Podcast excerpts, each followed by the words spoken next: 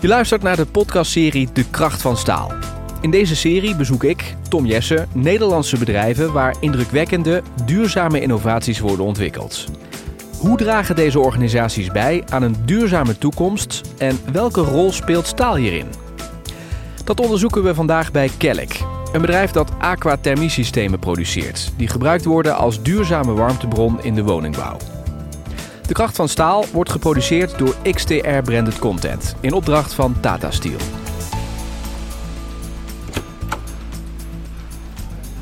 Hey Hans, leuk dat we hier zijn in uh, Stappenhorst. Hans Biemond, medeoprichter en directeur van uh, Kelk. Vorig jaar hebben jullie een uh, prestigieuze prijs gewonnen, namelijk de Jan Terlouw Innovatieprijs voor de ontwikkeling van aquathermiesystemen. Wat is nou een aquathermiesysteem? Ja, aquathermie is eigenlijk een containerbegrip voor alle technieken die warmte onttrekken uit water. Uh, onze focus ligt op uh, grootschalige installaties die oppervlaktewater en uh, wateropzuiveringen benutten. en het simpele, de simpele werking van het systeem is het, het verpompen van het water door een warmtewisselaar. En die warmte benutten in bijvoorbeeld een warmtepompinstallatie. Wat gebeurt er nou hier op deze locatie in Staphorst? Ja, wat wij hier doen is uh, alle uh, engineering en uh, ontwikkeling van producten. en natuurlijk ook het, de projecten die we maken. dus voor een deel is dat ontwikkeling op componentniveau, testen, prototyping. en ook het, het uitwerken in projecten. Dus maar wordt het systeem hier ook gemaakt? Ja, dus de, de montage die vindt hier ook plaats. Hoe ziet het eruit, een aquathermie systeem? Hoe groot is het bijvoorbeeld? De installaties die wij maken, die, zijn, uh, die variëren tussen de uh, 300 uh, kilowatt en enkele megawatt. Uh, en dan moet je denken aan iets van orde van een garagebox tot een nou, kleine gymzaal. Zo groot kunnen dat, daar zit dus ook nog een enorm verschil tussen, maar dat is een beetje de grootte waar we aan moeten denken. Dat is de, ja, dat is de huidige scope van. Oké, okay, dat kun je alle, ja. al, die alle twee, ook die kleinere en die grote, kun je alle twee hier maken. Nou, die grotere bestaan uit meerdere kleine modules. Zo moet je het eigenlijk zien. Okay. Dus de installaties in zichzelf die zijn niet zo groot. Maar doordat we met modulaire ontwerpen werken, maken we eigenlijk gewoon veel kleinere systeempjes uh, om tot een bepaald volume te komen. Ja, nou is die uh, Jan Terlouw-prijs, die is natuurlijk waanzinnig mooi om dat als bedrijf te kunnen winnen. Maar wat maakt dat nou zo innovatief, dat aquathermie-systeem?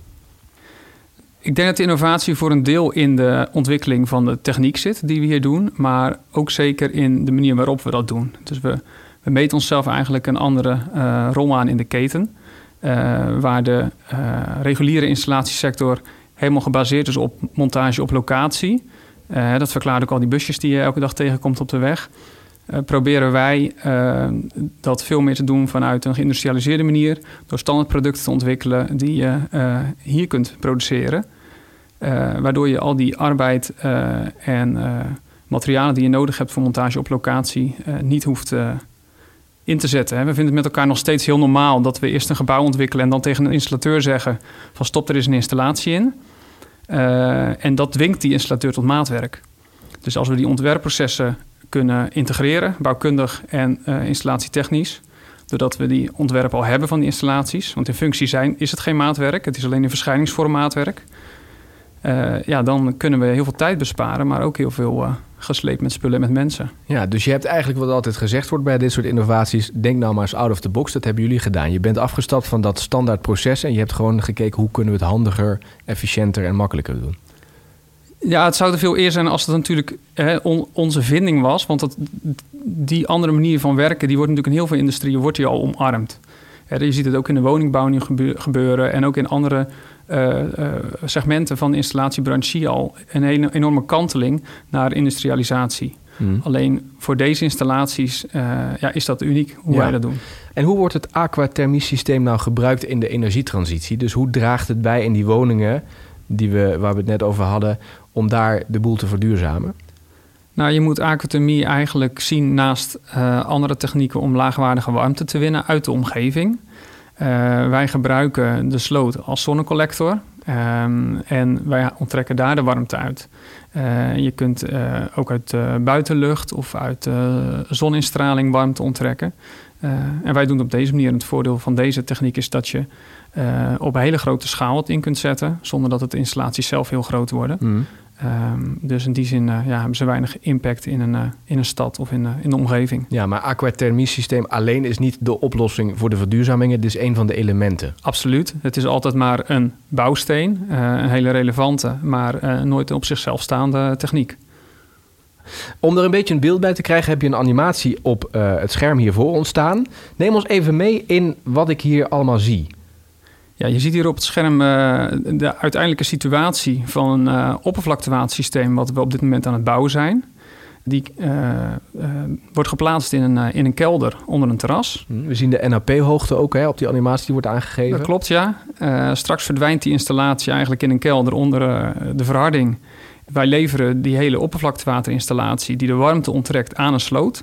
En ook de constructie die nodig is om het water te onttrekken uit de sloot en te retourneren. Ja, en eigenlijk jullie, wat jullie maken, dus die garagebox zeg ik maar eventjes voor het gemak, die staat naast de sloot aan de rechterkant op de animatie. Ja, maar onder maaiveld, dus daar kun je straks overheen lopen. Oké, dus je moet ook graven om hem daarin te krijgen. Ja, nou dat doen wij dan niet. Hè. Dus we werken met partners samen die uh, ja. uh, het, het, civiele deel doen. Oké, en uh, hoe werkt het dan? Het water gaat dan heel simpel gewoon jullie systeem in? Heel simpel gezegd halen we het water uit de sloot. Uh, we behandelen het, het water, het wordt gereinigd. Uh, dan gaat het door een warmtewisselaar. De warmte die we eraan onttrekken, die geven we af aan een uh, bodemenergiesysteem. en dat bodemenergiesysteem, dat slaat die warmte op in de bodem... en distribueert het ook verder naar een warmtepompinstallatie... en naar een heel net, mm. wat in deze wijken ja, daarachter zit. Mm. En het afgekoelde water retourneren we weer in het watersysteem... Uh, dat legt een bepaalde route af door de wijk. En uiteindelijk komt dat na enkele kilometers uh, afgelegd hebben weer terug bij dit systeem. En in die tussentijd ja, heeft die sloot als zonnecollector gefunctioneerd. Hmm. En even voor het, voor het beeld, hoe ver staat uh, de, dit systeem af van die woonwijk? Het staat in die woonwijk. Het staat echt in die woonwijk. Ja. Oké, dus je zit meteen op de plek waar je moet zijn. Dus je moet wel zo'n sloot in de buurt hebben om dit te kunnen doen. Ja, een voorwaarde is dat je water hebt om het te kunnen benutten. Ja, absoluut. Wat is nou de rol die staal speelt in dit verhaal? Nou, we gebruiken staal uh, voor allerlei toepassingen. Vooral eigenlijk algemene constructies. Uh, dan kun je denken aan de wapening die in die kelder zit. Uh, het stalen frame waar die installatie in wordt gebouwd. een doosje moeren. dat soort algemene toepassingen. Ja, we kijken natuurlijk hoe we dat zo efficiënt mogelijk kunnen doen.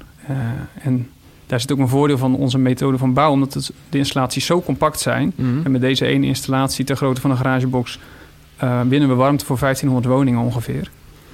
Kunnen we ook zo uh, zorgvuldig mogelijk ja. dat materiaal toepassen.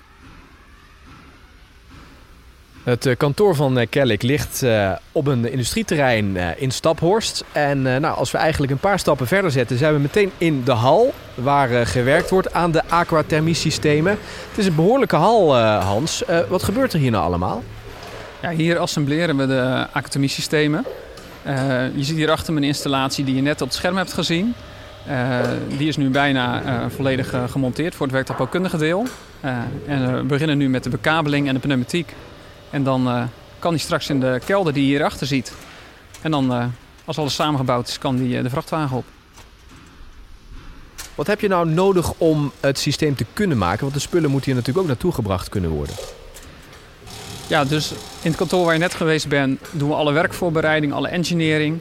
Uh, en een groot deel van wat je hier achter me ziet is samengebouwd uit uh, al die uh, ja, eigenlijk geprefabriceerde onderdelen. En er zijn, we hebben een hele keten van leveranciers waar we afhankelijk van zijn, die componenten en maatwerkproducten aan ons levert. Die worden hier weer samengebouwd door ons.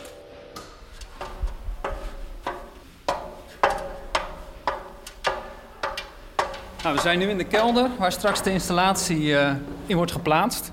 En die wordt in zijn geheel getransporteerd naar uh, de projectlocatie. We moeten even omschrijven inderdaad, want dit is eigenlijk die garagebox waar je het net aan het begin over had. Daar staan we nu eigenlijk in. En waar is dit van gemaakt? Ja, dit is een uh, betonnen bak. en daar komt je straks in. Ja. ja. Even omschrijven wat we zien. gaten in de zijkanten ervan. De vloer die is helemaal dicht. Waar zijn die gaten voor?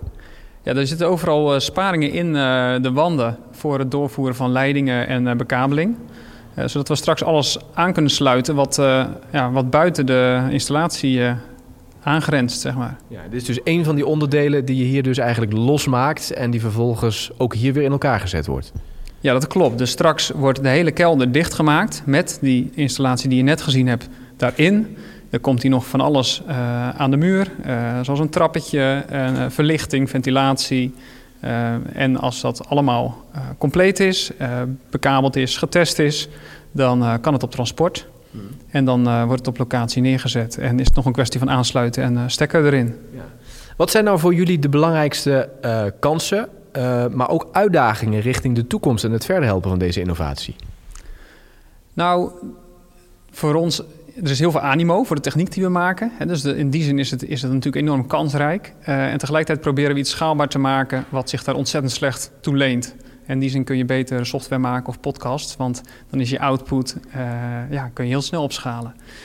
Um, dat is hier heel uitdagend mee. En we proberen natuurlijk met de manier waarop we bouwen en met een hele keten van toeleveranciers dat zo schaalbaar mogelijk te maken. Uh, ook zoveel mogelijk te standaardiseren, zodat we echt snelheid kunnen maken.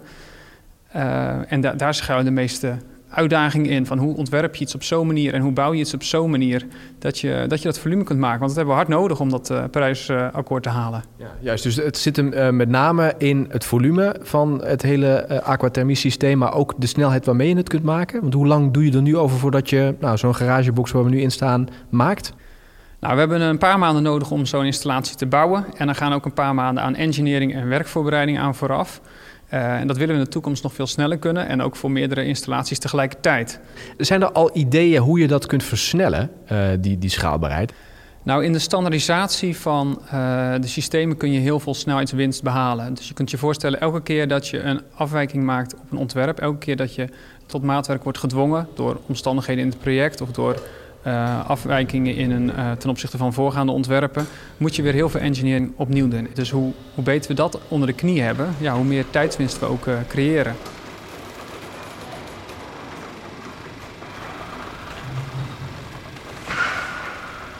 Nou, Hans, de poort gaat open, het zonnetje schijnt. Lekker weer hier ook in uh, Staphorst buiten. Ik vraag me wel af eigenlijk van innovatie, dat is natuurlijk waar jullie constant mee bezig zijn. Zijn er nou ook nog wel ja, bedreigingen misschien van die innovatie? Nou, waar ik me wel zorgen over maak, is dat, dat er best wel weinig ruimte voor innovatie is. En dat druist misschien tegen de perceptie van veel mensen. Want die denken, nou kijk eens wat we allemaal voor moois ontwikkelen.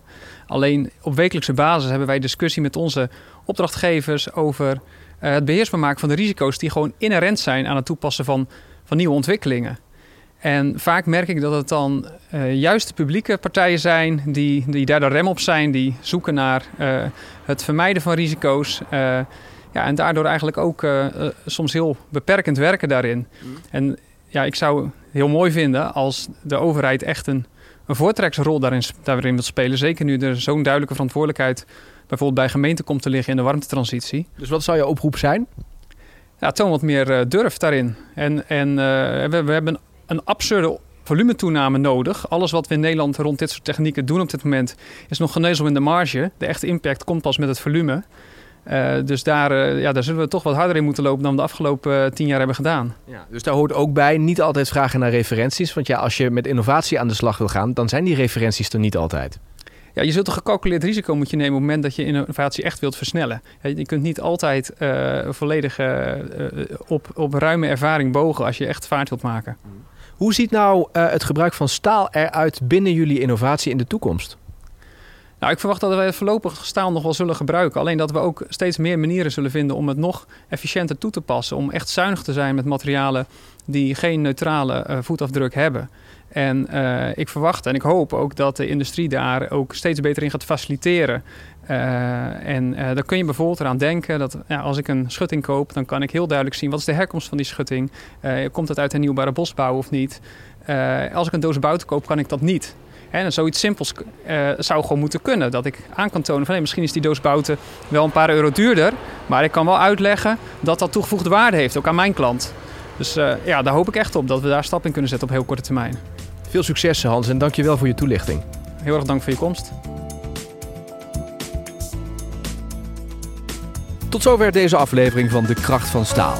Deze aflevering ging over duurzame warmtebronnen. Dankjewel aan mijn gast, Hans Biemond, medeoprichter en directeur bij Kelk.